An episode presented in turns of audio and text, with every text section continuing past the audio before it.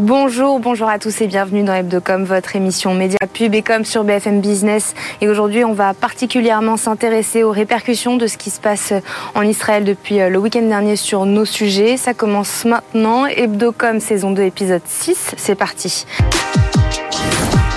BFM Business et CB News présentent Hebdocom. Rebecca Blanc-Lelouch. Au menu aujourd'hui, déferlement de fake news et de contenus illégaux sur la toile. Quelles conséquences sur les médias et sur les réseaux sociaux pour les utilisateurs? Pour en parler, mon invité du jour sera Thomas Huchon, journaliste anti-fake news et professeur à Sciences Po. Ensuite, euh, comme d'habitude, Simon Tenenbaum passera en revue pour nous toutes les news d'Hebdocom. Et puis pour euh, terminer, on reste dans le thème. Pour notre focus du jour, on va parler du dessin d'hommage de Johan Sfar, que vous avez sûrement euh, vu passer sur les réseaux sociaux. Comment ces dessins deviennent-ils des symboles? Pour en parler, je serai avec mes experts dans un instant. Mais d'abord, c'est parti pour l'interview. C'est parti, ça commence tout de suite. Thomas Huchon, bonjour. Bonjour. Merci d'être avec nous aujourd'hui euh, dans Hebdocom. Vous êtes euh, spécialiste anti-fake news, journaliste euh, d'investigation et professeur à Sciences Po. On vous sollicite souvent pour démêler le vrai du faux. Et dans ce contexte de cauchemar en Israël depuis samedi, il se produit trois phénomènes dans les médias et sur les réseaux sociaux. En un, la désinformation. En deux, la diffusion de contenus ultra-violents. Et en trois, une guerre informationnelle quasiment inévitable. Euh, Elon Musk est particulièrement euh, pointé du doigt depuis, on va y revenir après. Mais d'abord, comment, pour chacun de nous, peut-on faire pour démêler le vrai du faux? Est-ce que vous avez des trucs et astuces à nous donner?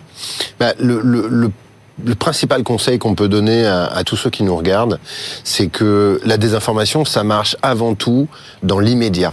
C'est-à-dire que la désinformation est un phénomène qui va se propager quand euh, on ne prend pas le temps de réfléchir, on ne prend pas le temps d'avoir un tout petit peu de distance. Et ce phénomène va être hyper accentué, grosso modo, par la violence des contenus auxquels on va être exposé.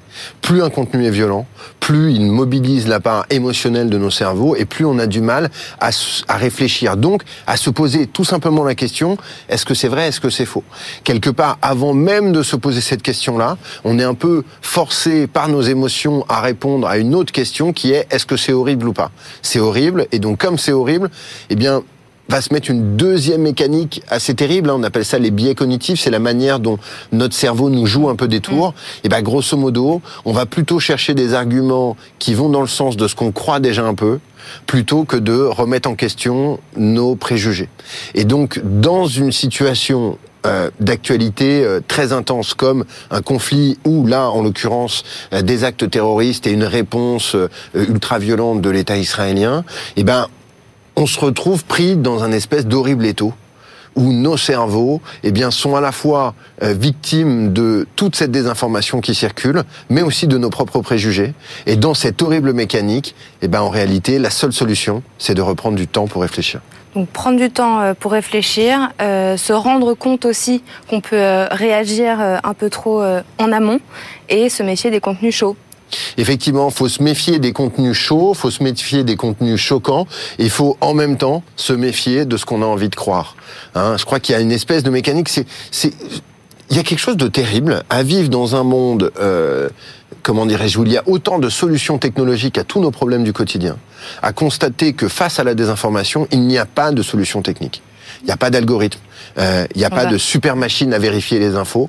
La seule vraie arme à notre disposition, c'est notre cerveau.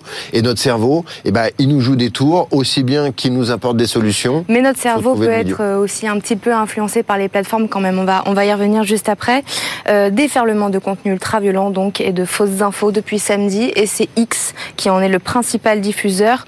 Juste avant, on, on écoute les explications de Luc Chagnon, journaliste Tech Co. C'était au micro de Frédéric Simotel. On savait que Elon Musk avait licencié la quasi-totalité des équipes de modération. Bah, on a un exemple euh, criant des effets que ça a aujourd'hui.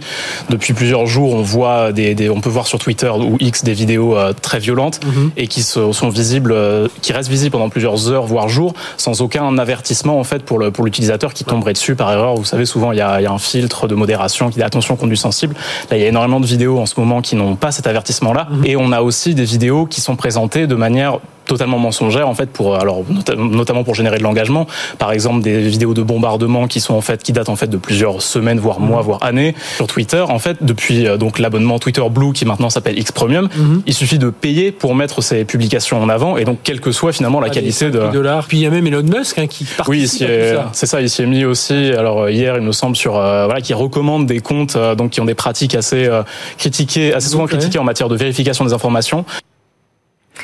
Dans la foulée, euh, Thierry Breton, commissaire européen, a rappelé à l'ordre et a menacé Elon Musk euh, dans une lettre sur X euh, sur la diffusion de contenus illégaux, de sanctions et de manque, a menacé Elon Musk de manque de modération. Puis il en a fait de même pour Meta dans un message sur Blue Sky. Cela dans le cadre du DSA, c'est la nouvelle législation européenne sur les services numériques.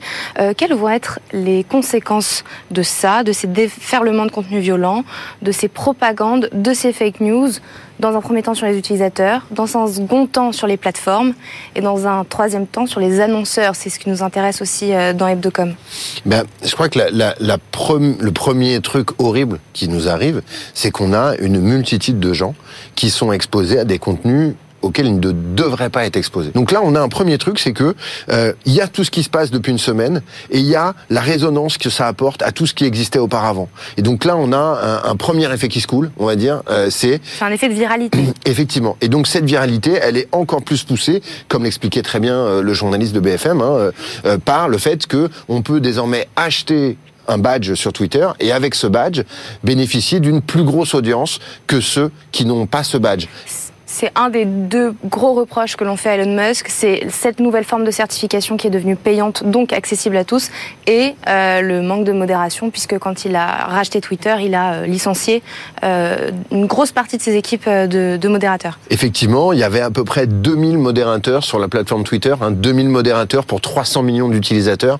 Déjà, ça posait un immense problème, parce qu'il n'y avait pas assez de modérateurs, et ça, c'est pré-Elon Musk. Depuis qu'Elon Musk est arrivé, on sait qu'il a licencié la moitié euh, du staff de Twitter et que sur cette moitié, il y a énormément de modérateurs. Donc on manque cruellement de modérateurs. Le deuxième point, bah, c'est qu'est-ce qui va se passer d'un point de vue de la régulation? Oui. bah, Là, on est dans un premier cas d'école du DSA, hein, le Digital Service Act, cette loi européenne qui est censée euh, faire un peu le shérif dans le Far West et numérique. Réguler les contenus. Effectivement, de réguler les contenus sur ces plateformes. Et eh bien là, on se retrouve dans un truc euh, où on a Thierry Breton qui demande à Elon Musk de faire la preuve que Twitter, que X fait tous les efforts nécessaires demandé par le DSA euh, dans le cadre de la modération des contenus. Et Musk dit, vous devez, vous, l'Union européenne, faire la preuve que nous, Twitter, ne faisons pas ce que la loi exige. Donc là, on a un nouveau champ de bataille, qui est le champ de bataille de la charge de la preuve. À qui va appartenir la charge de la preuve? Je vous le dis tout de suite. Si cette charge de la preuve retombe sur l'Union européenne, c'est terminé de la, du DSA et, de la régulation parce qu'en réalité, les plateformes ne sont absolument pas transparentes et on ne pourra jamais savoir s'ils font ou pas ce que la loi exige. La seule manière de le savoir, c'est qu'ils soient obligés de nous dire ce qu'ils font. La conséquence sur les annonceurs, je crois qu'il y a quelque chose que, que on n'a pas suffisamment dit de la stratégie d'Elon Musk. Elon Musk, c'est pas un militant politique. Il a certainement des croyances, probablement même complotiste, et c'est pas très rassurant, mais c'est avant tout un businessman. C'est quelqu'un qui investit beaucoup d'argent dans une entreprise. Et il a eu une stratégie que nous, on a trouvé suicidaire en tant qu'observateur, de faire par exemple revenir toute la frange d'extrême droite qui avait été bannie du réseau. Tous les comptes qui, ont été bannis. Tous les comptes bannis, on pense à Donald Trump, mais on pense à tous les autres, Jordan Spencer, tous les masculinistes, les virilistes américains qui disaient des choses absolument immondes en termes de misogynie. Et parallèlement supprimer des modérateurs. Et on supprime les modérateurs dans le même temps. Mais quelle est l'ambition de Musk? L'ambition de Musk, c'est que X soit le lieu de la conversation. Si vous avez un pan de l'échiquier politique, en l'occurrence l'extrême droite, complotiste, radicale, euh, euh, antisémite, qui est exclu de la plateforme, eh bien, votre plateforme n'est plus le lieu de la conversation. Et donc, je crois qu'il y avait un choix. C'est ce qu'il a prôné, en fait. Bah, Musk a voulu. C'est son argument. On, on, a vu ça comme une volonté politique de Musk parce que, en même temps, il partageait des contenus complotistes ou d'extrême droite lui-même sur la plateforme. Mais je crois qu'il y a aussi une logique économique à refaire de Twitter le lieu de la conversation, quel qu'en soit le prix à payer en termes de euh, circulation de contenus faux, de contenus violents, de contenus racistes, de contenus antisémites. Et là, depuis une semaine, franchement, c'est hallucinant. Et alors, est-ce que depuis une semaine, il y a eu euh, des contenus, des deepfakes, des faux contenus euh, créés par l'intelligence artificielle, comme il peut y avoir, comme vous me le, disiez, euh, pendant depuis la guerre en Ukraine? Alors, j'ai l'impression que euh, on n'a pas encore assisté à ce déferlement de, de fausses images. Hein. on voit des choses vraies sorties de leur contexte, on voit des choses vraies euh, mais partiellement et donc on ne peut pas se faire vraiment son opinion là-dessus. On voit des choses ultra violentes, mais je pense que les conflits récents nous ont montré qu'il n'y aurait pas longtemps à attendre avant de voir des faux contenus, des faux discours euh, de Benjamin Netanyahu ou euh, de personnes de l'autorité palestinienne à qui on va faire dire n'importe quoi pour euh, semer la haine, la discorde et la violence. Dans la deuxième partie de cette émission, tout à l'heure, on va parler des dessins d'hommage, notamment celui de Johan Sfar, qui a fait le tour de la, de la toile et notamment des stories Instagram. Comment est-ce que vous, vous expliquez cet engouement et ce nombre de repartages qu'il y a eu de ce dessin? Mais quand on est face à quelque chose d'extrêmement violent, d'extrêmement euh, euh, dur à vivre, euh, il y a une solidarité qui s'exprime. Et, je crois qu'il y, a une mécanique qui est propre aux êtres humains et qui explique que les réseaux fonctionnent bien. la deuxième chose qu'aime le plus un être humain après vivre des expériences, c'est les partager. Eh bien là, il y a quelque part une manière de partager un moment de douleur, peut-être de faire en sorte que que ce moment soit moins douloureux parce qu'on est plus nombreux, euh, de recréer une forme de solidarité. Vous savez, ça fait penser un peu euh, au hashtag euh, Je suis Charlie ou un certain nombre de dessins qu'on avait, qu'on est nombreux à avoir mis en, en, en, avant sur nos réseaux sociaux après les attentats de 2015 c'est peut-être l'un des moments où, on voit euh, une forme de mécanique un peu moins négative et destructrice sur ces plateformes. Euh, de temps en temps, ça peut arriver. Il y a aussi des choses bien sur les réseaux sociaux. Très belle euh, conclusion. Merci beaucoup Thomas Huchon d'avoir été avec nous. Vous êtes journaliste d'investigation et anti-fake news. tout de suite, c'est Simon Tenenbaum qui passe en revue pour nous toutes les news d'Ebdocom. Et puis après, dans notre focus, on, on abordera ces dessins d'hommage. Les consommateurs ne veulent plus de marques qui s'engagent. Conclusion surprenante de la grande enquête annuelle de Gallup réalisée aux États-Unis. Les Américains n'ont pas autant envie que par le passé de voir les marques prendre la parole sur des sujets de société. 41% des personnes interrogées y sont favorables contre 48% l'an dernier.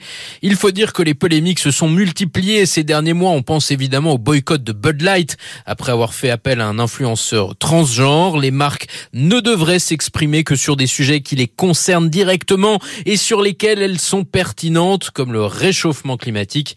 Voilà ce que dit l'étude. L'engagement est un sujet visiblement moins important que par le passé, puisque seule une petite majorité des consommateurs dit maintenant acheter des marques qui partagent leurs valeurs, contre les deux tiers qui disaient encore cela euh, l'an dernier. Les promesses, les engagements et la réalité parfois bien éloignés. On en voit un exemple chez McCann à New York, un des dirigeants de l'agence, Pierre Lipton, co-directeur de la création, Lyon qui a dérapé et ça tombe mal lors d'une journée consacrée à la diversité organisée par l'entreprise. On s'emmerde, a-t-il écrit dans la section commentaires d'une présentation à laquelle il assistait. Un message qui visiblement n'était pas destiné à se retrouver là. Le cadre s'est excusé et a été mis à pied pendant 15 jours. Mais après enquête sur son comportement, McCann a finalement décidé de le rétrograder. On termine avec la polémique de la semaine qui a trait à l'IA avec la sortie de la nouvelle saison de Loki sur Disney+. Et ce une affiche de promotion de la série s'est attiré les foudres de nombreux illustrateurs et designers qui ont vu dans cette affiche et certains de ses détails le travail évident d'une IA générative. Disney a démenti, mais l'origine d'une des images utilisées pour concevoir l'illustration venue d'une base pourrait avoir des origines douteuses dans le cerveau d'une machine sans que la traçabilité soit bien claire, comme quoi il faut redoubler de vigilance dans cette période mouvementée pour les industries créatives. Cela veut dire nous vivrons. C'est le dessin de Johan Sfar en hommage aux victimes israéliennes posté sur Instagram dans la, foulée de l'attaque euh, par le Hamas. Ce dessin a fait le tour de la toile et particulièrement celui des stories Instagram. Depuis, en revanche, sur LinkedIn, 73% de notre communauté est passé à côté de ce poste. On va essayer de comprendre pourquoi c'est ce dessin qui est ressorti du lot et en même temps pourquoi notre communauté est passée à côté. Pour en parler, mes experts du jour, Valran Mouliberto, salut. Salut Rebecca. Merci d'être avec nous aujourd'hui. Tu es cofondateur du média Le Crayon et Valentin Richardot. Bonjour, bonjour. Salut, ça va? Tu es euh, fondateur de J'ai un pote dans la com, euh, Val pour, euh, pour être avec moi aujourd'hui. Euh, avant qu'on parle de la viralité du poste, de son succès, euh, de sa beauté, hein, on peut le dire, mm. d'abord, comment explique-t-on que deux tiers de nos répondants soient passés à côté? Je pense qu'il y a une question de génération, euh, d'abord et avant tout. Certes, les réseaux sociaux se sont quand même massifiés auprès de la génération qui n'est pas née avec, mais le réseau social qui a le plus conquis, on va dire, les plus de 35 ans, ça reste LinkedIn. Mm. Donc je pense que Instagram garde quand même une audience extrêmement jeune, même si Johan Sfar lui-même a plus de 35 ans. C'est ce que j'allais dire. Donc en fait, c'est pas toujours le cas, mais ça reste quelque chose. Moi, je prends juste l'exemple de mes parents. Mes deux parents sont sur LinkedIn, leurs amis sont sur LinkedIn Très peu d'entre eux et mes parents aussi sont mm. sur Instagram. en tout cas, ils y passent un temps qui est ridicule, ce qui explique probablement pourquoi le message est moins passé. Et si jamais c'est intéressant de voir si jamais Johan Sfar l'avait publié sur LinkedIn, si jamais justement ça aurait touché d'autres mm. cibles. Oui, non, c'est ça. Je pense que c'est générationnel aussi. C'est la plateforme euh, qui veut ça et ton sondage l'a assez bien montré. Il y a aussi le côté, effectivement, euh, comparé à, d'autres événements que nous, on a pu vivre sur le sol français, bah, il y a eu peut-être une distance en termes de timing donc peut-être qu'il va remonter beaucoup plus cette semaine. On va en parler beaucoup plus avec les, reviews, notamment que vous allez faire de votre côté. Il va peut-être euh, reprendre un peu de, force et de visibilité peut-être en posteriori plutôt qu'à chaud. Mais ce qui est intéressant, euh, je trouve, de, noter, c'est qu'on peut peut-être se poser la question de est-ce que euh, les utilisateurs de LinkedIn n'ont pas Instagram, en fait, globalement? Alors ne pas l'avoir, c'est une chose. Je pense que beaucoup de gens se sont inscrits. Et d'ailleurs, euh, tous les trois, je pense qu'on a Facebook. Est-ce qu'on y passe beaucoup de temps En vrai, aujourd'hui, assez peu. Mais on l'a quand même. Et je trouve que c'est plutôt ce paradigme-là qu'il y a pour l'ancienne génération. Hmm. Et euh, ce qu'on dit sur toutes les anciennes euh, publications Instagram qui avaient fait grand bruit, donc Stand with Ukraine, Pray for Paris, hmm. Je suis Charlie on oublie en fait le bruit médiatique et des commentaires qui en fait donnent énormément d'impact et de viralité à la publication en elle-même, ce qui aujourd'hui pour le cas de Johan Sfar n'a pas encore été le cas. Aujourd'hui, nous on la commente, hmm. probablement que beaucoup de gens ont commencé à la commenter et continueront de la commenter, et c'est aussi comme ça que ça va faire la boucle de viralité globale, c'est-à-dire un émetteur fort et après derrière des personnes qui commentent et qui relayent pour expliquer, donner leur avis, être d'accord, être pas d'accord. Et c'est ce qui généralement fait en fait 70-80% de la viralité d'une publication sur un réseau social, mmh. c'est le commentaire qu'on en fait ailleurs. Plus que le buzz euh, de départ. Exactement. Euh, comme tu dis, Johan Sfar a fait le tour des plateaux euh, télé depuis pour commenter l'attaque en elle-même, mais aussi pour commenter son œuvre, pour dénoncer le terrorisme et le manque de solidarité de certains. pour vous, quels sont les, si on prend que le dessin, si on prend que le post Instagram en lui-même, quelles sont les raisons de cet engouement, Valentin? Bah, c'est assez simple. Hein. Enfin, c'est assez simple. L'engouement, il est dû à, à une crise qui a touché pas mal de monde et qui va nous impacter encore et plus largement d'un point de vue géopolitique euh, dans les semaines qui vont arriver, voire les mois. Donc ça a pris un engouement dans le sens déjà c'est style, il y, a un style, il y a une patte, c'est un artiste qui l'a fait. Ça c'est toujours ce qui amène un peu la différence.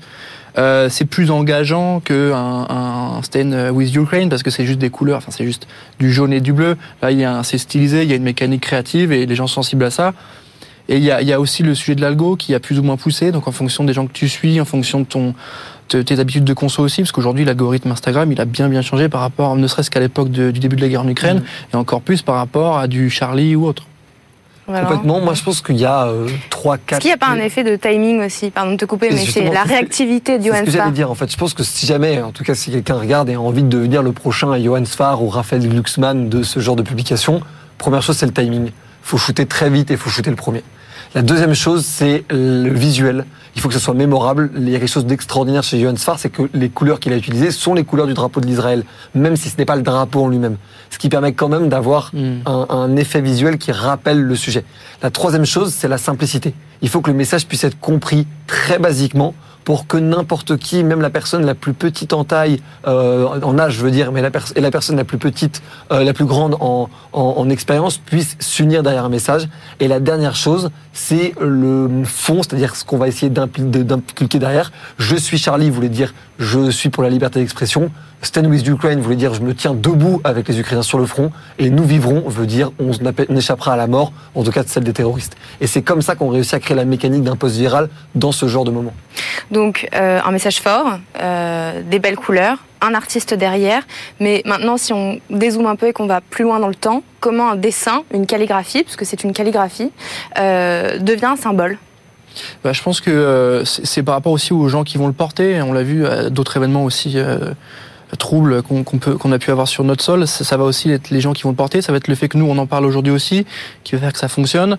Et encore une fois, le côté euh, artistique rend la mécanique beaucoup plus engageante. Si c'était juste une photo, les photos marchent beaucoup aussi. On l'a vu euh, sur différents euh, magazines papier qui publient des photos qui sont très impactantes. Mais on a tendance à un peu oublier parce que l'horreur, on la voit partout. Donc plus ou moins horrible, on le voit. Euh, et une photo, elle s'en va. Là, c'est un, un, dessin, c'est une, une, création unique, c'est quelque chose qui, qui, a été fait, entre guillemets, sur mesure. Donc ça peut l'expliquer aussi euh, par ce biais-là. Je pense qu'on peut le dupliquer sur plusieurs formats, sur plusieurs supports. Ça peut être un post Instagram, mais ça peut être un tableau, ça peut être un t-shirt, ça peut être un, une banderole pendant une manifestation. Et je pense que la hmm. duplicabilité de ces photos et de ces posts-là, est une énorme raison de sa propagation parce qu'en en fait, il y a un système très simple qui est le coût, le revenu social du partage. Et en fait, c'est à quel point ça va nous coûter ou ça va nous rapporter socialement de partager une information ou un contenu. Si jamais euh, on partage un contenu comme celui-là, ça va être censé agrandir notre vertu ou en tout cas notre courage pour montrer le soutien qu'on a euh, aux Israéliens qui vivent ce drame. À l'inverse, le coût social du partage, ça va être le fait de partager quelque chose qui va être très clivant et qui va au contraire nous mettre dans l'embarras. Et ce coût revenu social du partage, plus le dessin est duplicable, plus c'est facile de pouvoir le faire partout. Mais je pense que sur le moment, personne se pose la question. Enfin, en tout cas moi personnellement, quand je l'ai fait, je me suis pas dit qu'est-ce que ça va me rapporter. En fait, on le fait un peu par euh, par réflexe, par besoin d'être solidaire. Je suis complètement d'accord, mais la réalité, c'est que sur les Ouïghours, par exemple, il y a beaucoup de questions qui peuvent se poser sur la volonté, on va dire, de, de, signalement de vertu qu'ont eu mm. les gens sur les Ouïghours, où beaucoup de gens ont condamné ce qui se passait aux Ouïghours, et tu les voyais, moi je le dis parce que j'en ai vu, six mois après, des gens portaient littéralement les marques qui étaient mises en cause dans les affaires des Ouïghours. Donc soit ils ont partagé, ils ne sont pas renseignés, dans ce mm. cas-là c'est naïf, soit ils, ils, étaient parfaitement au courant, et ils l'ont quand même fait parce qu'en fait il s'était passé autre chose. Donc c'est pour dire qu'il y a quand même aussi ce sujet de la valorisation ou à l'inverse de la dévalorisation, parce qu'il peut y avoir au contraire beaucoup d'influenceurs qui ont eu le courage de partager ces posts sur Israël, alors même que c'est quand même un sujet clivant, et qu'ils l'ont fait parce que ça leur paraissait important. Et que ça leur tenait à cœur. Exactement, on prend l'exemple de Arthur, qui a quand même pris des risques mm. de son image pour justement monter au créneau sur ce sujet-là. Ça crée un biais aussi, parce que le, le fait qu'il y ait le post sur le compte du créateur, euh, c'est une raison de le partager, mais il y a aussi le biais qui est créé lorsque c'est quelqu'un que tu suis, ou quelqu'un que tu aimes bien, ou un créateur que tu aimes bien, ou un influenceur que tu aimes bien, ou un artiste que tu aimes bien. Bah, il y a ce, ce biais-là. Il l'a partagé, du coup, moi, je suis proche de lui, ou en voulant me rapprocher de lui, je vais le partager aussi. Donc, ok, c'est pour la cause plus globale. Il y a aussi le côté, ok, je suis en raccord avec les valeurs de ce mec, ou de cette fille parce que ça me parle. Du coup, je vais aussi être engagé. Et c'est ça qui accélère aussi la mécanique. C'est pour ça que euh, beaucoup se sont plaints que ça, ça prenne pas assez d'essor parce que le poste en lui-même, il est très bien.